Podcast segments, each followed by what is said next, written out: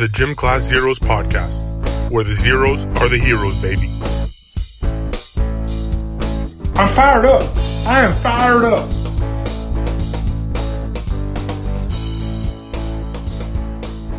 What's up, everybody? Welcome back to another edition of the Gym Class Zeros podcast. The boys are back. We're pumped. We're ready to roll. If you're new here to this podcast, let's introduce ourselves real quick. First off, my name is George. Hey guys, Seti here. What's going on, everybody? For those who like Star Wars, may the 4th be with you. Kyle, if I stole that line from you, uh, I'm not really sorry, so I just want to throw that out there. But yeah, it's your boy Coach back for another episode. You son of a bitch. You son of a bitch. Brewmaster Kyle back here, and may the fourth be with you. From an actual Star Wars fan. He called dibs on the Star Wars, and Coach just sewered him. In case you guys are wondering, Seti's joining us from a cave in Indonesia, so he might sound a little distant, but uh, no worries, he's fine. He's just quarantining wherever the hell he is. Actually, Before actually, get like one of his dreams was to go to Bali, so I mean, he's he's there.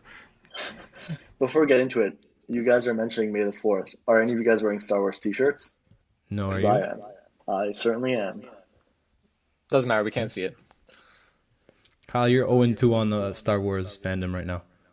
But it's okay. We're to give you, you, we have your own segment. So that's exactly where we're to start, as we always do. It's Bland's Brew of the Week. So, Mr. Kyle, what do you got brewing for us? Well, wherever you guys are, uh, if it's sunny, it's not. It hasn't been very sunny lately here, but if it is, I re- recommend you guys crack open a Fria Cerveza from Amsterdam Brewery. It's a Cerveza style lager, and it's brewed with fresh lime zest. So let's crack her open.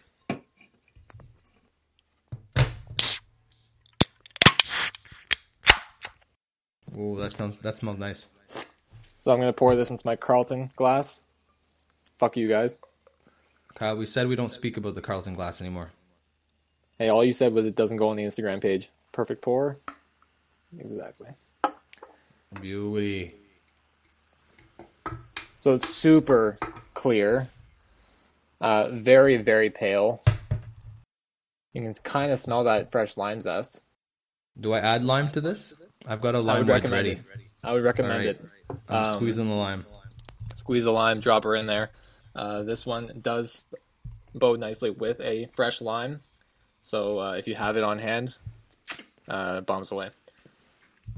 Uh, it's really easy to drink. That's just what I get from it. I've had it before, and uh, on a hot summer hot summer day, that's something that you're gonna want to get. That's deadly. Yeah, I couldn't agree Kyle, with you you want to talk a little uh, bit about the, So go ahead, go ahead. Give Kyle the, the, the room. This is his, his segment. No, just real quick. Do you want to talk about the uh, the meeting and why we're doing this here today? So for where if you're listening when this uh, podcast is being uploaded on Wednesday, May the fifth, uh, you'll probably know it's Cinco de Mayo. So I wanted to bring a Mexican style lager to celebrate Cinco de Mayo. Do you guys know where Cinco de Mayo uh, comes from? Why it's celebrated? Yeah, because it's May 5th, and that's what the title calls for. Thanks, thanks, Coach. Okay, anyone uh, the, who uh, actually has an answer? Historian, a historian over there, coach. It's the uh, Mexican Independence Day, isn't it? Uh, not quite. It was a battle that they won against France, um, which actually I think later on they ended up losing, but it was a very triumphant battle. They had a fraction of the armed forces that the Fran- the, the French did, and they uh, they won that battle on May the fifth. So May the fifth be with you. Tremendous. Yeah, this that is a good one. It's uh, it's very smooth. I mean, I would say compared to uh, most uh, kind of Mexican lagers, uh, cerveza style, style lagers, but yeah, great for a, a hot summer day. Bring it to the beach, bring it camping. Uh, but yeah, very nice for a warm summer day. Unfortunately, we don't have one of those today, but we'll just uh, pretend like we are. Yeah, we can always pretend with the uh, magic of green screen. This is killer, guys. I love this. Real nice. And and the can's super sweet. Of course, as always, you guys can check it out on Instagram at Gym Class Zeros Pod. But uh, it's like I got a it's got a real Mexican feel to it, even though it's made in Toronto, uh, and so not very very Mexican, but uh, real nice kind of feel and look to it. Uh, so make sure you guys check it out. Uh, real nice can, real nice beer. It's uh, Toronto's where they brew Corona now too, so it's all the same. Is it really? Yeah, that can be for another episode. Tremendous. Beauty, five out of five. Uh, Thank you for another fantastic edition of Bland's Brew of the Week. Mr. Kyle Bland, thanks for joining us once again. Thanks, guys. Don't worry, guys. Kyle's gonna be back for uh, our Would You Rather segment, so uh, we never really truly get rid of Kyle. Just a reminder, guys, as I mentioned, check out the can on Instagram at Gym Class Zeros Pod. And while you're at it, make sure you pull up Twitter, follow us at Gym Class Zeros Pod with a zero. Uh, we're kind of pumping a lot of stuff like that, and we're hoping to have another giveaway soon. So uh, keep your eyes peeled. Make sure you follow and like everything that we post, every single thing, just cause.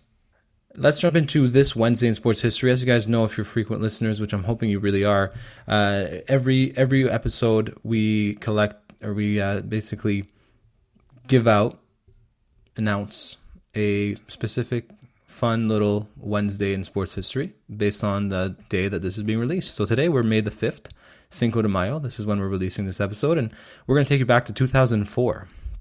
May 5th, 2004. future, at the time, future MLB Hall of Famer, later inducted into the Hall of Fame in 2016, Mike Piazza set a major league home run record for catchers hitting his 352nd home run in New York Mets 8 2 victory over the San Francisco Giants. He ends up finishing his career in 2007 with 427 career home runs, the most ever hit by a catcher in MLB history.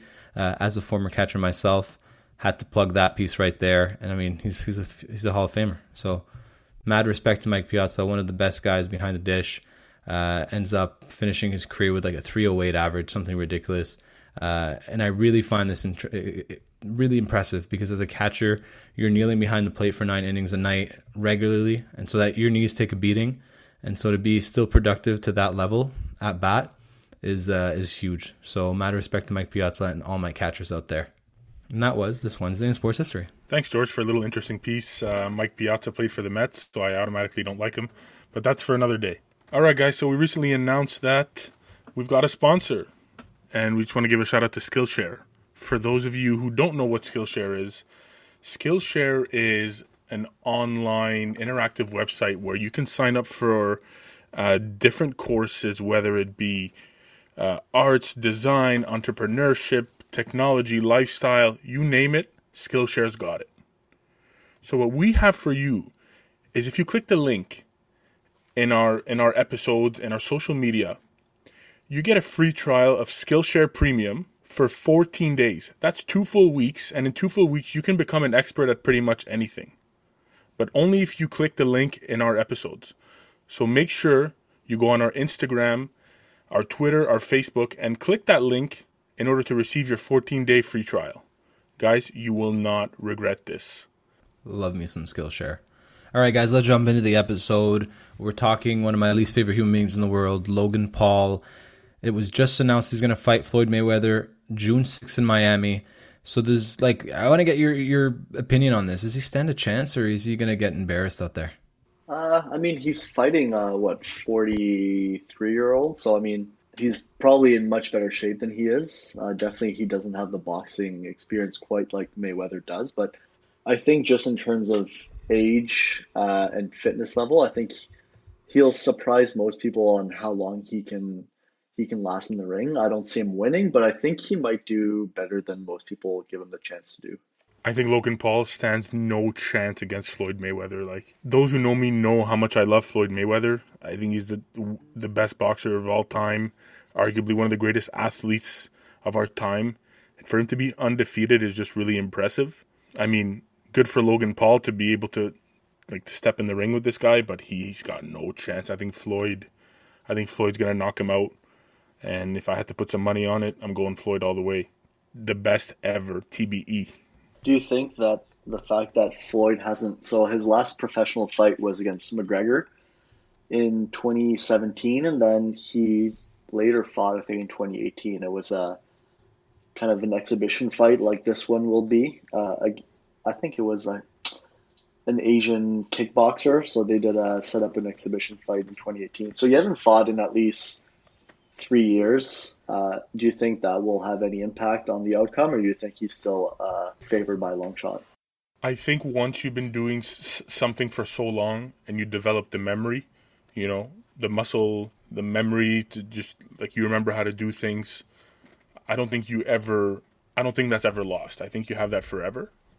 it's like it's like how they say it's like like you learn to ride a bike and you'll and you'll remember how to ride a bike the the rest of your life. Listen, I tried to ride a bike last year for the first time in a couple years, and let me tell you, it was not a good time. But I think for a guy that's been doing it as long as he has been at the level he's been at, uh, is he gonna have to step back into the gym? Yeah, hundred percent he will. But once it's you know once it's time to get into the ring and and that you know that the bell rings and it's time to go, I think Floyd will be, I I think Floyd will be all right. I mean, I seen Paul. He li- he likes to post on his Instagram how he's training and stuff, but those who flex on the camera are, are usually the ones that that end up losing. So I I think he'll be all right. I think he'll Yeah, be all right. I'd like to see him get destroyed. Uh, I'm surprised, guys. I, I'm surprised that Floyd's even taking this fight. I think a guy with like him, he's got a perfect record. He's enjoying retirement. I don't think he needs the money. I mean, he, he could earn up to a hundred million dollars for this fight. Uh, but is it really worth possibly taking a chance at ruining the perfect record for even a hundred million dollars if you're a guy like Floyd Money Mayweather?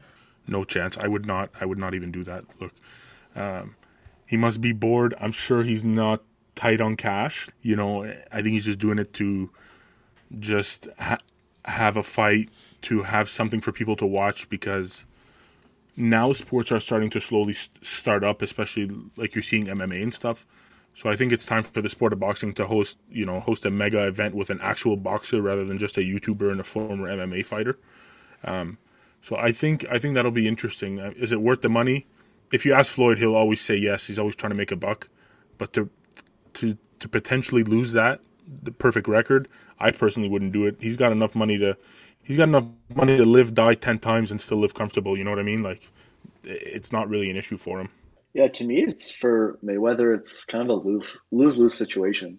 You know, even though he's probably uh, a huge, huge favorite coming into the fight, even if he wins and he, goes to fifty one and zero, he makes his whatever hundred million dollars. He's still forty three years old. I'm sure Paul's still going to land some shots on him. So at that age, you know, getting a couple of shots to the face or to the head it's hard to recover from that. So I think even though he's probably going to win, I think it's still a stupid fight for him to to pick up just in terms of uh, you know health and longe- longevity of his life. You know, uh, getting probably. I mean, even if you win, you can still get concussed from getting blows to the head. So, I mean, to me, it makes no sense for him to pick this up, even if it's for a hundred million dollars. Uh, but yeah, I mean, for me, he has no business taking this fight. Never know. Maybe maybe COVID's taken a real hit on his uh, strip club businesses, and and Floyd needs the money. I think yeah, like it, it doesn't. It, again, it doesn't make sense to me. Like why why take this fight? You don't need the notoriety. You're already the best in, in your sport. You don't need the money. Allegedly, I don't see it here. But I think when you look at Paul, Logan Paul, it's a win-win. Nobody expects you to win, so you lose whatever. You lost to Floyd Mayweather, one of the best to, to ever jump into the ring. And if you win, you, you just beat Floyd Mayweather. Uh, and either way, you're making a ton of cash in the, in the process. So I, I think real real good for Logan Paul. I, I still don't really get it for Floyd Ma- Mayweather. Uh, and it'll be interesting to see what kind of shape he shows up in. I think when he fought McGregor, uh, he had been out of the ring for a little while, and he came in and he was still he still had it, and uh, he was still in good shape, and he prepared for that, and it was quite impressive to see kind of uh, the level he was still fighting at after past his forties. Uh, in this case, we're looking another three years later. Um, it'll be super interesting to see what he can bring and, and, and what this fight's going to look like. My question is, why do we like? Why do we keep, or why do these people keep falling for their bait? You know, these two these Paul brothers, they're, you know, they're getting these these big fights. They're making bank, fighting people they have no business business fighting, and everyone complains about it. So I, I think there also is kind of on the other side of the coin is if you want if we want to stop talking about Logan and Jake Paul, we want to stop seeing them seeing them fight these fights they shouldn't be fighting. Uh, we got to stop falling for their bait and their antics and calling people out. Just let them talk their shit, and you know, the more the more we give them, the more money they make. So uh, it's it's kind of it kind of blows my mind in terms of uh, what they've been able to do and people falling for it. Yeah, but at the end of the day, like you make a good point, but at the end of the day, what's the whole whole goal of this? To make money, right? And and those guys already have you know a lot of cash to start with, so if if if you don't have money, you can't make money. So I think at the end of the day, it's to make a buck, it's to entertain some people. Um, and I imagine it being down in Florida, I'm sure there will be attendance. You know, I, am sure the arena will be full. Um, so that on top of the pay per views, on top of everything else involved, uh, I mean, they're bound to, to make a nice payday. But you do make a good point. Those two brothers are just idiots, and we keep giving them the attention that they want and that we shouldn't really be giving them. Yeah. Jake Paul's been calling out Daniel Cormier now from the UFC.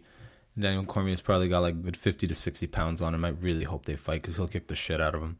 Uh, but that's enough about the Paul brothers because, you know, fuck those guys. Let's move on. Uh, how about some hockey? Uh, everybody's favorite character, everybody's favorite goon, Tom Wilson, is added again. In case you guys missed it last night, uh, on Monday night, in the second period of the game between the Rangers and the Capitals, Rangers forward Pavel Buchnevich had a scoring chance. Basically, got tossed stomach first onto the ground. Uh, Tom Wilson somehow ended up on top of him, punched him in the back of the head. Then scrum ensues. He get they get pulled apart. Somehow, Tom Wilson and Artemi Panarin are, are going at it together, just kind of like jostling.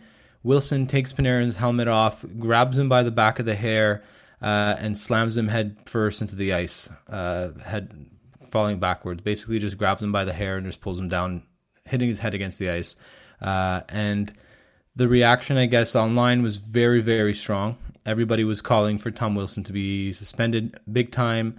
Uh, and the NHL's Department of Public Safety basically did the complete opposite of that. They just fined him $5,000 uh, and uh, is going on like nothing happened which is uh, an absolute abomination. I think it's it's a disgrace. But I want to get your opinion before we go into this because I, I saw this last night and i have been thinking about it all day, and I'm like, this this is horseshit. Uh, how this guy's still in the league doing shit like this is ridiculous. Uh, but I'll let you guys go first and see what you think about this. I love Tom Wilson. Listen, Fuck Tom Wilson. you guys like to give me a hard time that I like this guy. I think he's the last of a dying breed. Like I think the role of the goon, the enforcer, has slowly been eliminated out of the game. It's more of a speed and skill game, and we don't see that anymore. Now, it was extreme. I, I like I can't lie, but the fact that he didn't get suspended, I'm not mad about that. You know what I mean? Like he's playing his role. If it's to get under people's skin, if it's if it's to throw the body around, I'm I'm all for it. I think I think the fine was appropriate. Um, but I don't think he sh- he should get a suspension. Like I hope they don't go back and say, okay, well we're going to review this again and we may uh, s- suspend him a little bit. And you know what? Not to sound like an asshole, but the Rangers are not making the playoffs anyways. You know, it's not like they're injuring a star player who they need in the first round of the playoffs. The Rangers have been dog shit this year. Uh, that's no surprise to anybody. So if you were playing a team like the Bruins or the Islanders, different story. But I mean, I, I think against the Rangers doesn't really matter. They'll be injured. They'll miss the rest of the season. There's only a couple games left, and they'll be fine for the next year. So um, I think the NHL made a good call here, and uh, yeah, I, I'm not too upset here with Tommy Wilson. Yeah, I kind of agree with you, Coach. Uh, I think he he gets a lot of shit uh, from a lot of people, but I think he I don't think he deserves it. Uh, obviously, you know he's been in uh, in the limelight a few times for for a couple of uh, incidents that he's taken part in, but I think he's just a player who plays with a lot of passion, a lot of energy, and a lot of speed. So you know, sometimes when you play like that, uh, there are certain occasions where, in a flash, like flash of a second, you know, something happens without really you even thinking about it. I think a lot of the stuff when it comes to Tom Wilson is, yeah, he might. Uh, have a couple dirty hits here and there, but I think with him, what kind of sets him apart from other players that we've seen in the past is I don't think it's really intentional. I think it's just oftentimes just quick plays, and he he plays rough, he plays fast, and uh, you know, kind of sometimes it, he lands himself in hot water. But I kind of agree. I think uh, if there was a suspensionable play, if there was uh, the need for you know, for supplementary discipline, I'm sure the NHL would have stepped in, especially with a guy like him.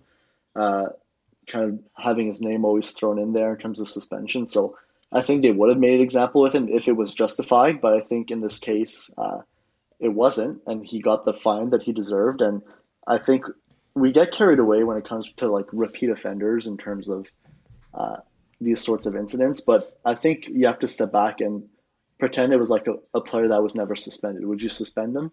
I don't think his history should have a, an impact on uh, on the actions within the game. I think it should just be should that action be suspend? Uh, does this action warrant a suspension? Yes or no? Doesn't matter what he's done in the past. Uh, so yeah, I, I, agree with you, coach. I think what he got was uh, well deserved and nothing more. And I think you know, if you look at Goons, just kind of you know, say in the last ten years or so, the first guy I think of is um, is um, he he played for the Penguins. Uh, for Matt, Matt Cooke. Matt Cooke. So Matt uh, Cooke was. See, I don't even consider Tom Wilson a goon. He, no, he's just a he's dangerous a player that has no dis- he has no he has his complete disregard for the other guys on the ice with him. That's what he is. No, see, he he's got a goon aspect of his game. He can score. He can put pucks in the net. Like he's able to do that. He's got that edge though, and that's what I like about him is that like he can play. You know, he, he can do both things. He can throw the body around. He can get rough and tough, but he can also score. He's got some good hands. Now, I just want to roll back to Matt Cooke. You guys remember when he stepped on the Achilles of Erik Karlsson? You guys remember that?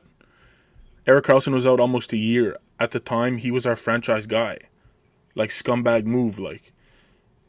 And then he, and then he, nasty headshot, nasty headshot to Marc Savard, ended his career. I'll never forget watching that, where Marc Savard's head hits the ice so hard I thought he died on the ice. That's a goon. That's a guy that should be banned forever, or that should have been, or that should have been, you know, never been allowed to, like, to play in the NHL again. Okay, maybe Tom Wilson's a bit of a hothead, throws a body around, punches a guy in the head. All right, you know they're gonna play again. Marc Savard never played again. Erik Karlsson potentially could have never played again. And I think that's where you have to kind of be able to separate those the goons and the hotheads. Like I think those are two completely separate things that we have to be aware of. And yeah, it's quick to jump on the, you know, jump and say fuck Tom Wilson. Yeah, he's he's he's not the nicest guy, but he's got a job to do and he does it just fine. This is not the same thing though. Matt Cooke has has seriously injured people. Nobody's saying he's a good guy. In this case, Tom Wilson's just gotten lucky. He's gotten lucky that he hasn't killed anybody out there. What happened last night had zero to do with the actual hockey game. It was not a hockey play. It wasn't during in between the whistles. The first guy, Buchnevich has got his head down. He just fell on the ice, and he just grabs his glove with his glove on and just punches him in the back of the head. Just sucker punches him. You're not even allowed to do that in the UFC where the actual sole point of the of the actual sport is to fight. You can't even do that in the UFC. And then with Panarin, he pulls the guy's helmet off, grabs him by the back of the head with the, the hair, and slams his head down on the ice. Again, this is not during the game. This is after the play is done.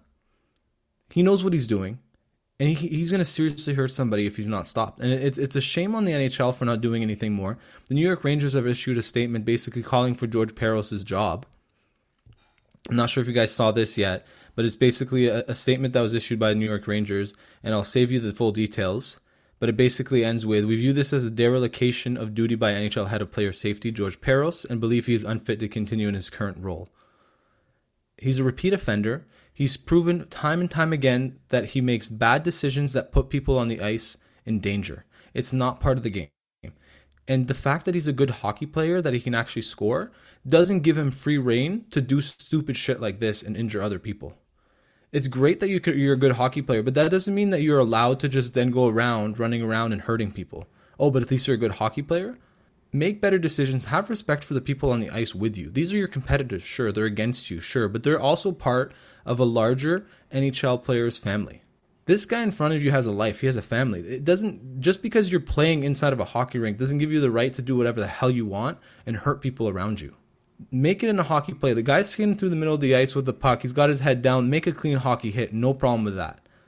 After the whistle, you go and grab a guy by the back of the head with his, with his hair and yank him down on the ice head first without a helmet on. Got to do See- better. Got to do better. No, no, I know what you're saying, but George Parros, you know, he, I know he's been known to not always make the right calls, but at the end of the day, I think he's not as tough on him, especially Tom Wilson, as we know it's not his first time around, not his first time getting in trouble with the league. However, I think how he chooses to to fine him does have an impact based on the fact that he's actually a half decent hockey player. I think that actually has an influence on what he chooses to do with Tom Wilson. Now, I know that's not right ethically. When a guy does anything wrong, he's he's got to pay the price. But I think George Parros has a soft spot for Tom Wilson. It's obvious. Clearly, It's on the last few, like the last few Tom times Wilson wipes he's- his he's ass with five thousand dollars. Yeah, I mean, uh, I wish I could say the same for myself. But at the end of the day, what's going to happen is he's going to pay the five grand, and he'll be in the lineup Wednesday night. You can't change the ruling; it is what it is, and we just have to go about it. Like there's like there's nothing we could do about it. So, I think us trying to debate it, to bitch and moan, won't change George Parros's, you know, idea, his his input. He's not going to listen to Gym Class Zeros on Cinco de Mayo, have an Amsterdam Fria cerveza, and go. Maybe I'll suspend Wilson three games. You know, it, it is what it is. Unfortunately, we just have to move on. What's going to happen here is two things. One, the NHL is going to lose control of what happens on the ice. Because now, instead of actually getting retribution the proper way, the Rangers are going to go out next time and they're going to try to injure or hurt or do something even worse to Tom Wilson themselves. Because the NHL Department of Player Safety did not hold him accountable for his actions, and now the Rangers are going to feel it's on them to hold him accountable. You lose control of the game just like that. I But think two- that happens regardless he gets suspended or not. I think players will always take justice in the, into their own hands. Whether he gets suspended or not, the next time they play each other, he's still he's still going to be targeted by the team. So I don't think that uh, that will have a huge effect on whether or not they go after him. They're going to lose control of this game next time these two teams play. Because Let me close off. You do Let something me. Oh, stupid. sorry. One, he does something stupid. He's he's asking for it, and then he gets zero accountability. It's it's twice. It's it's times two. It's twofold.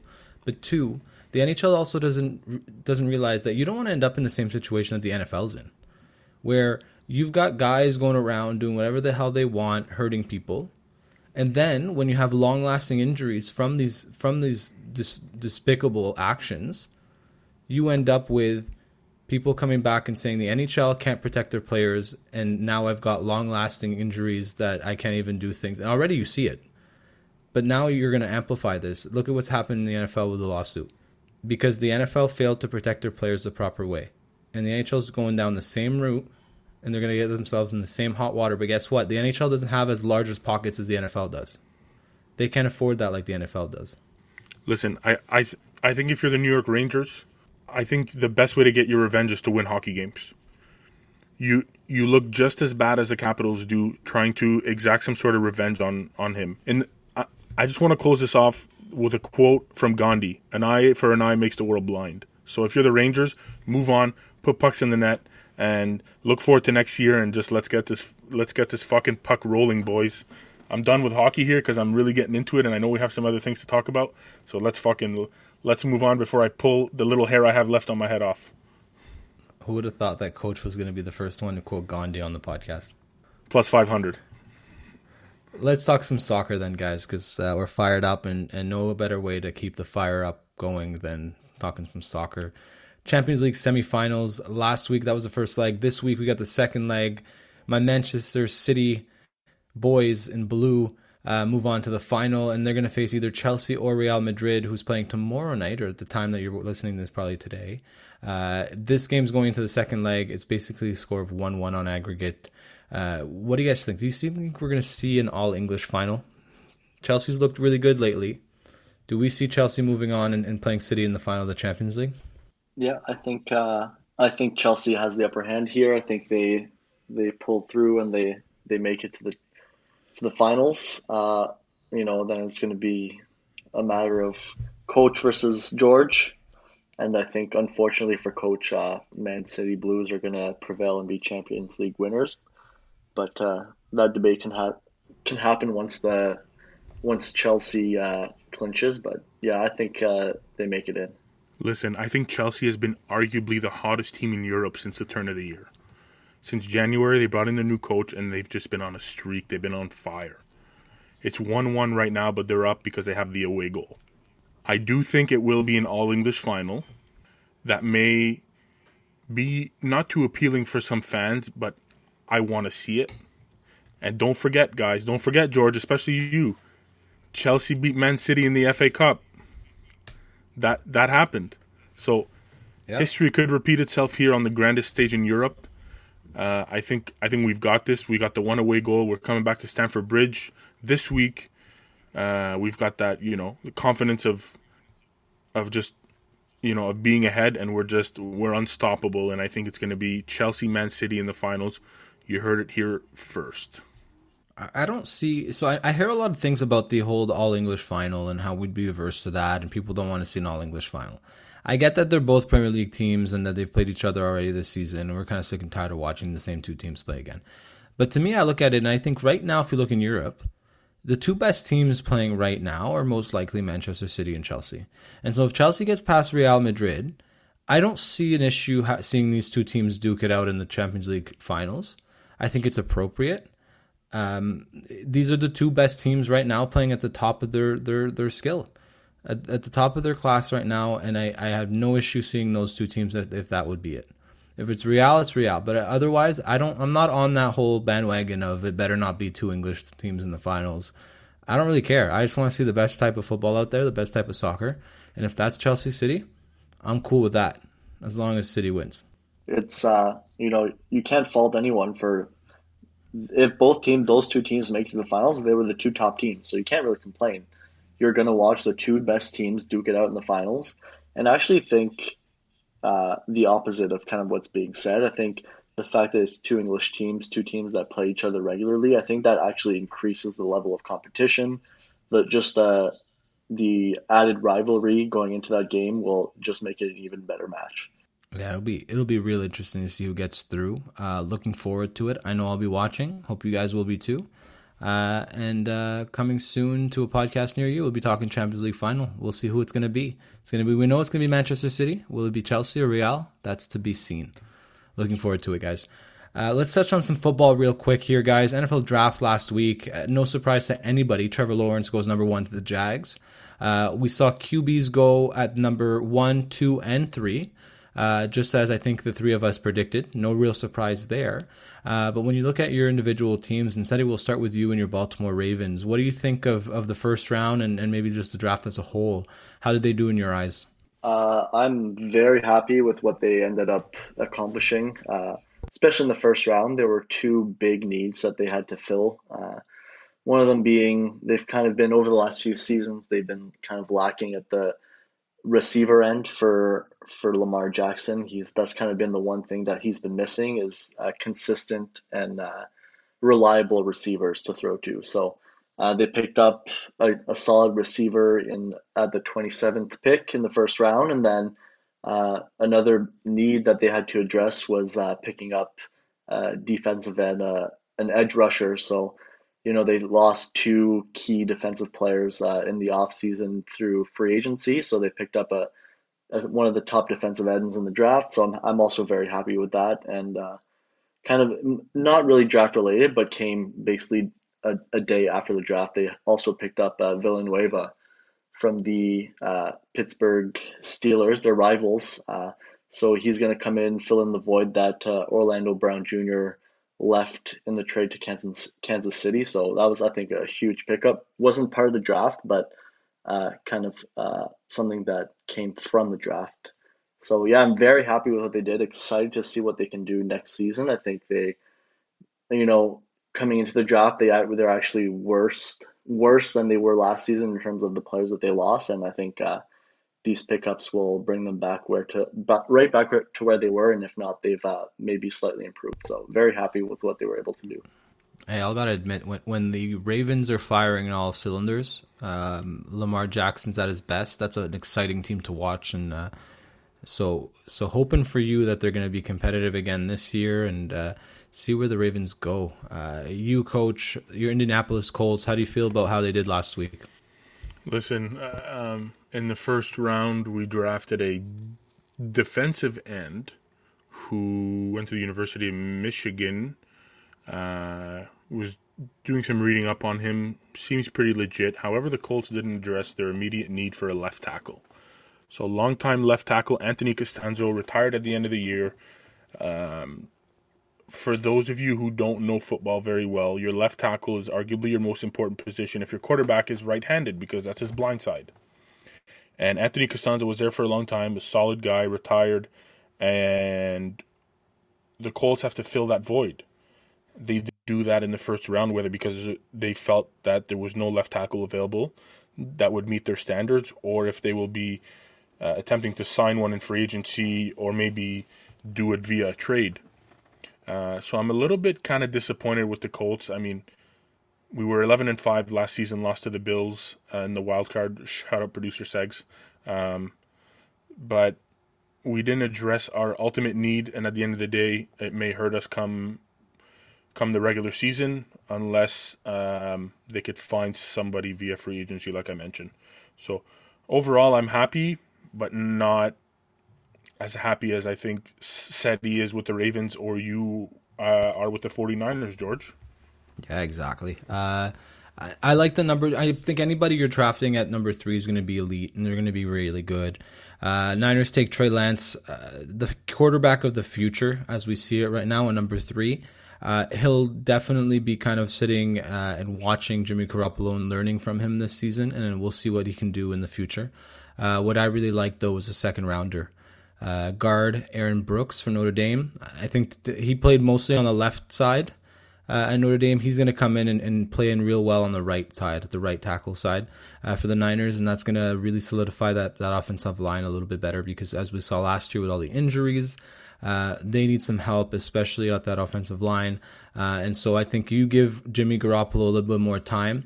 Um, last year we saw the high ankle sprain. The year before, the, the year before that was his his, his knee injury. Uh, and so the guy's not got doesn't have the best legs right now, but I, I think I have trust in Jimmy G, as you guys know.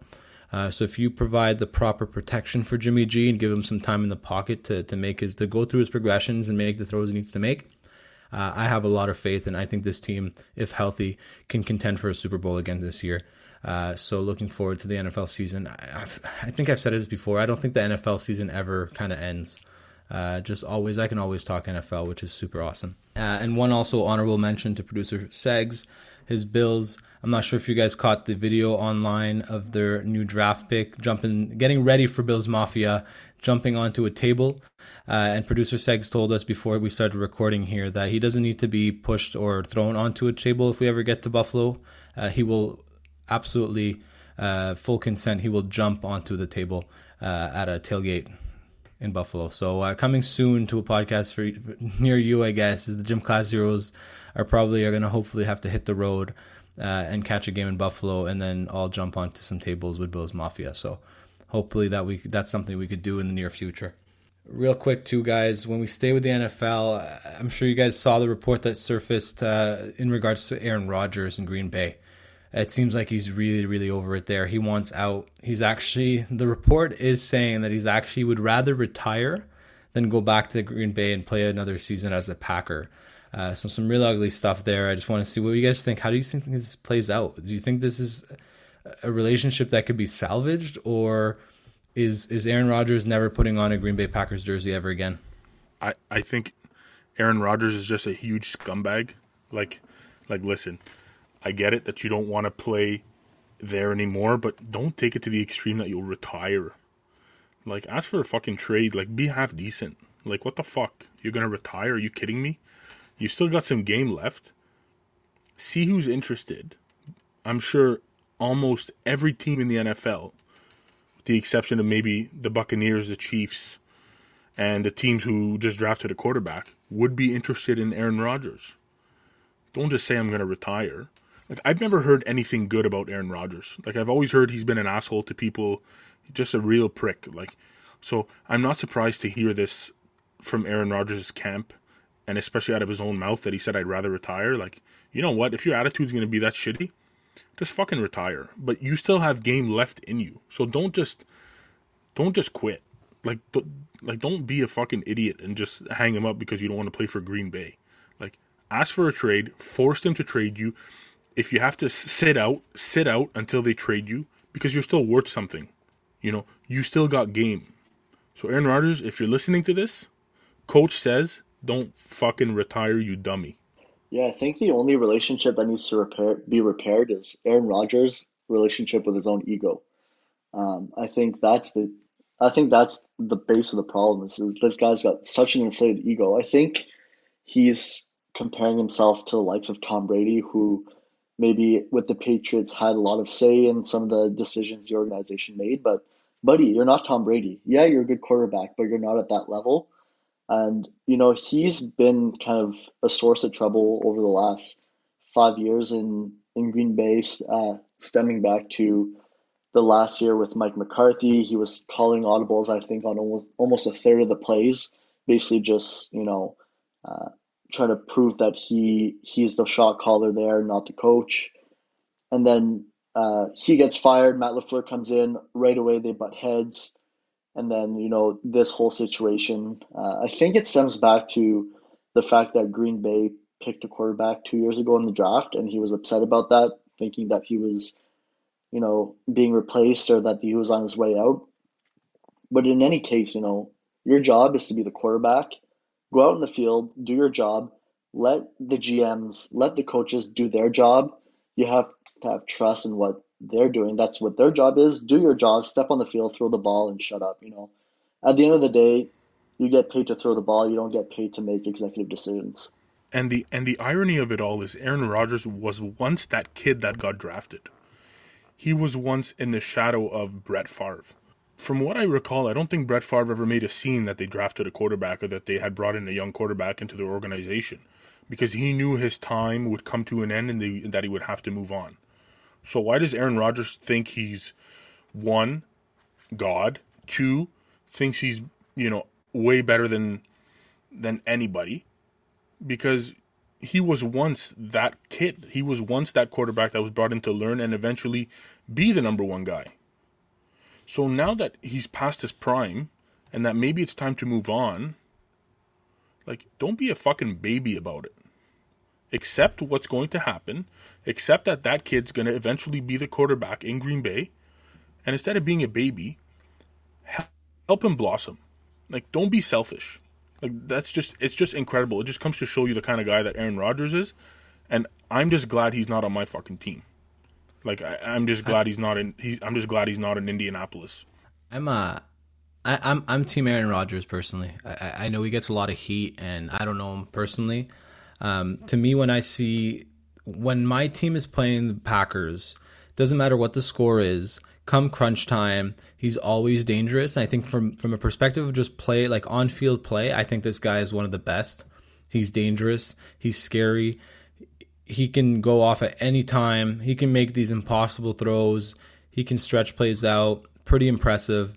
Um, in terms of kind of how this makes him look, I, I agree. Like this, just it's a bad look, and and, and I just I want to wonder what it, I, how bad is this relationship there? Uh, I'm assuming it's with Matt LaFleur, the head coach, but I, I can't wait to find out till Schefter kind of gets the report onto what exactly is causing the, the, the strain. Because when I look at them there, apparently all the talk was that I'm sure the minute that broke, because it was actually interesting timing. It actually broke, I think, the night before the draft, uh, the news that Schefter broke. I'm sure that their phone lines blew up in Green Bay anybody and anybody, like you name them, coach. There's probably a handful of teams that wouldn't want or don't need, not necessarily don't want, don't need Aaron Rodgers in their lineup. And so everybody else in the league, I'm sure, was calling up Green Bay and saying, "Listen, what do you want for a guy like Aaron Rodgers?" And I heard it from John Lynch directly, or, or sorry, uh, it was Kyle Shanahan. They basically called up and they told him, "You're wasting your time. He's not on the market. We're not moving Aaron Rodgers." And so to me, that says that Green Bay thinks that there's a, there's a salvageable relationship there. Because if you're ever going to trade your franchise quarterback, it's going to be right before the draft. Because you're going to try to pick up one, a top two or top three pick in that year's draft, plus plus plus plus plus. So the best time to make that trade was before the draft. Um, and so if they didn't make a move then, I don't know if they they plan on making it or think that they need to make that move. So it'll be really interesting to see how bad that relationship is, uh, and ultimately see if Aaron Rodgers is at training camp uh, come the beginning, come this fall in the beginning of training camp in the NFL, and see if he's going to be wearing that Green Bay Packers jersey. Uh, very interesting to see what happens out there, especially when it gets public. It's ugly. It doesn't look good for anyone. And lastly, guys, let's talk a little bit of, basketball. So, so the NBA announced a play-in style tournament to determine playoff matchups. So many players have voiced their displeasure with this. One of them, of course, being LeBron James, who said, quote, whoever came up with this shit needs to be fired. Uh, and so, Seti, as a resident basketball expert, I want to bring you in. If you can explain it to us a little bit how this works and, and what you think about this whole playoff or play in style tournament. Yeah, so if I understand it correctly, I don't have uh, my notes up in front of me. So if any, if I make a mistake, anyone feel free to step in. But I think it, what happens is basically uh, because it's a shortened season, what they've decided to do is the uh, seven and eight seed will play a head-to-head matchup, and then the seven and eight and then nine and ten play against each other, and then the the winner of both matchup uh, fights for the last playoff spot. Is that right? Is that right? So, the seven and eight seed will play each other. Whoever wins gets the seven seed. Then you've got the ninth playing the tenth seed. So the lo- so the winner of that and the loser of the s- seven and eight seed uh, games play a one game playoff, and whoever wins that gets the eighth seed. Um, so it's the winner of the teams that are on brink of making the playoffs and the loser of the teams that are on the on the brink of not making the playoffs play one game. Uh, whoever wins gets the eighth eighth seed essentially.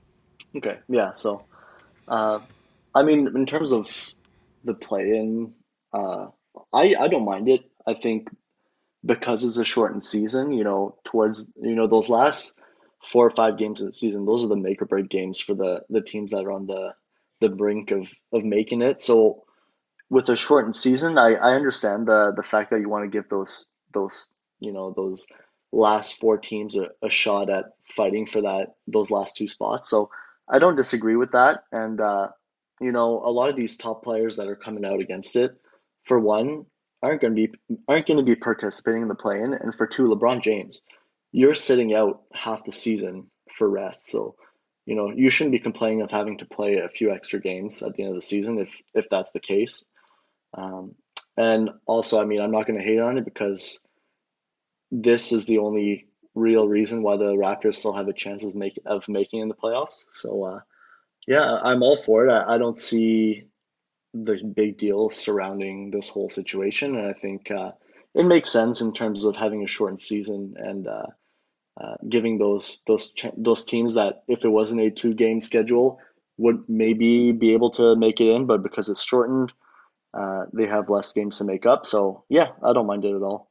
I think it's interesting. It reminds me a little bit of the uh, the way that the the the top, so not the first seed in the championship uh, division of the English football or soccer, uh, make it into the Premier League. But I know like that the top other five, so the second, third, and fourth seed, or excuse me, the third, fourth, and fifth seed and sixth seed.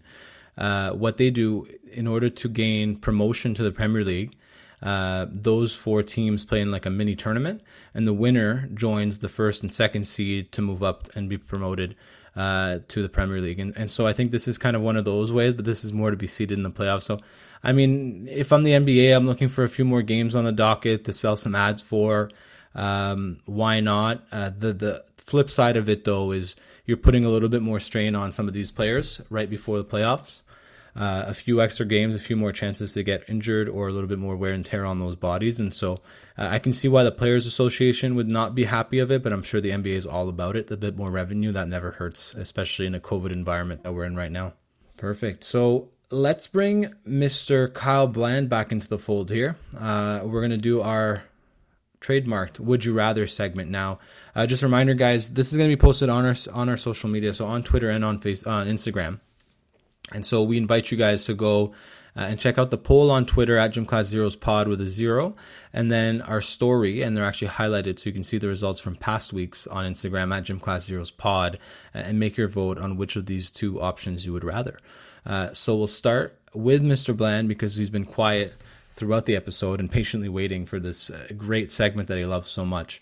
Uh, so, would you rather be a backup quarterback or a backup goalie? So for two reasons, I'm gonna choose the backup goalie. Uh, first reason, never been a, a big football player. Uh, I think it's a great game, but uh, I am not equipped for that sport. So, uh, second reason, uh, I think it's just a nice, comfy spot to sit right on the on the pine. Uh, sit on the bench. You get to hang out with the players while they play and and if you do have to get called in, you can be that difference maker in that game. So uh, I think it's a, a backup goalie be the better choice. Seti, are you a backup quarterback or a backup goalie?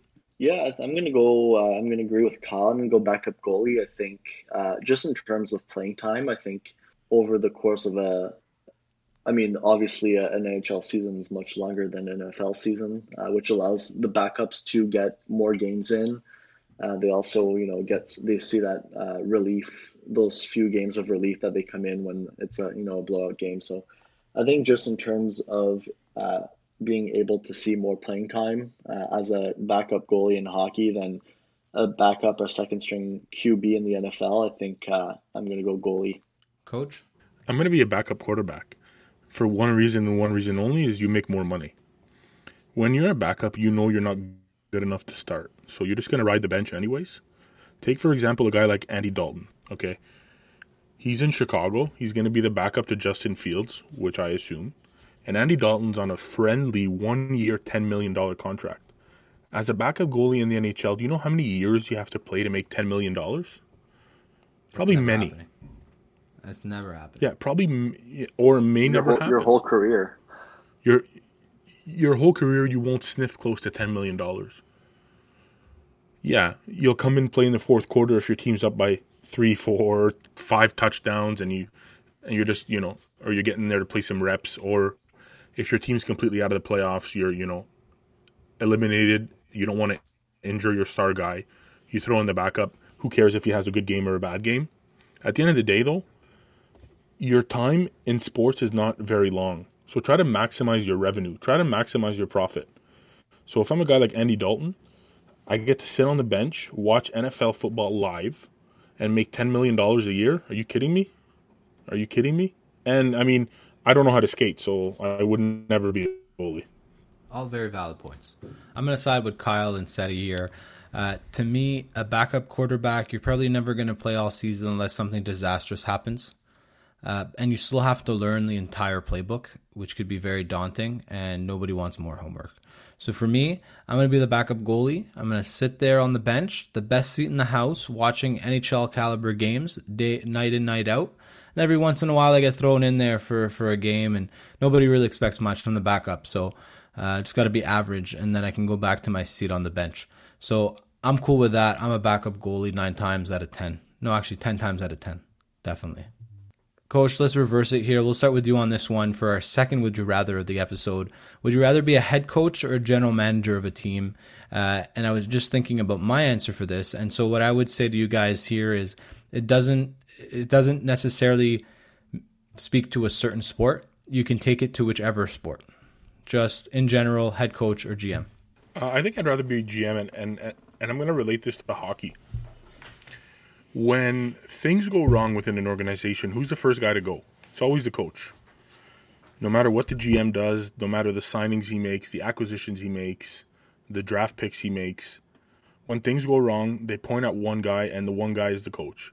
Ironically, my name is Coach. I would not fire myself first, but at the end of the day, the GM is safe because he probably has a better kind of acquaintanceship or call it what you want, a relationship with the ownership group.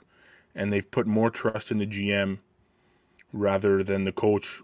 Whereas I think the relationship the coach has with the ownership isn't as strong. I think it's stronger with the GM. So I think it's not a direct point of contact in between ownership. And at the end of the day, it all comes down to what ownership wants. Uh, if you look at, if you look at, for example, the Montreal Canadiens, Um, Marc Bergevin has had uh, quite a few head coaches while while being the GM there, and yet he's never lost a job because of the relationship he has with the Molson family. Um, so I think for that reason, I'd rather be the GM just to kind of you're given more chances to you know be able to make up for the the mistakes you made, whereas the coach always kind of on the hot seat. Seti, are you uh, Dominique Ducharme or Marc Bergevin? I'm neither. I'm I'm Masai Ujiri.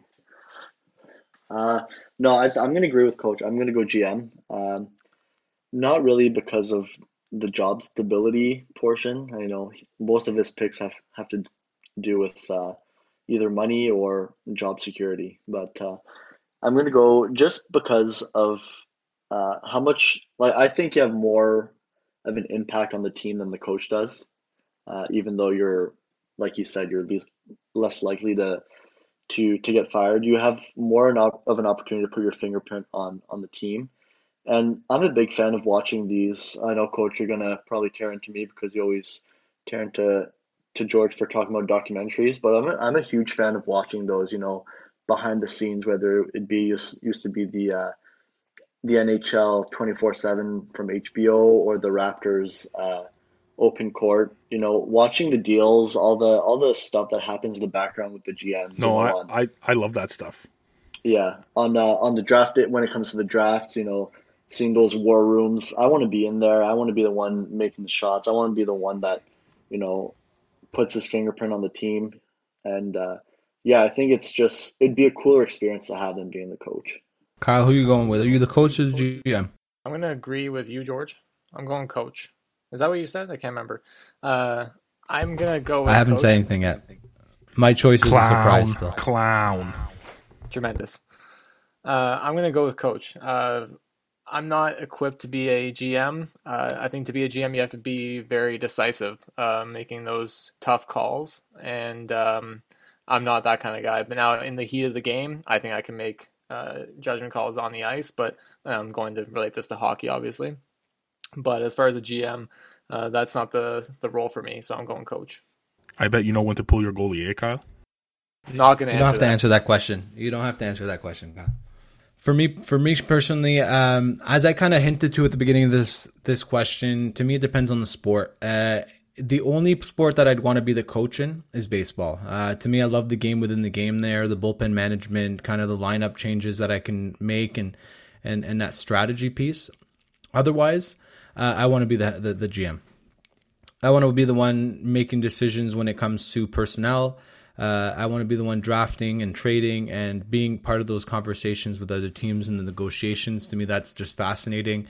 To Seti's point, those kind of behind the scenes uh, documentaries and shows that show us kind of the they remove the veil of secrecy behind these these uh, organizations. I find super fascinating, and I love that kind of piece to it.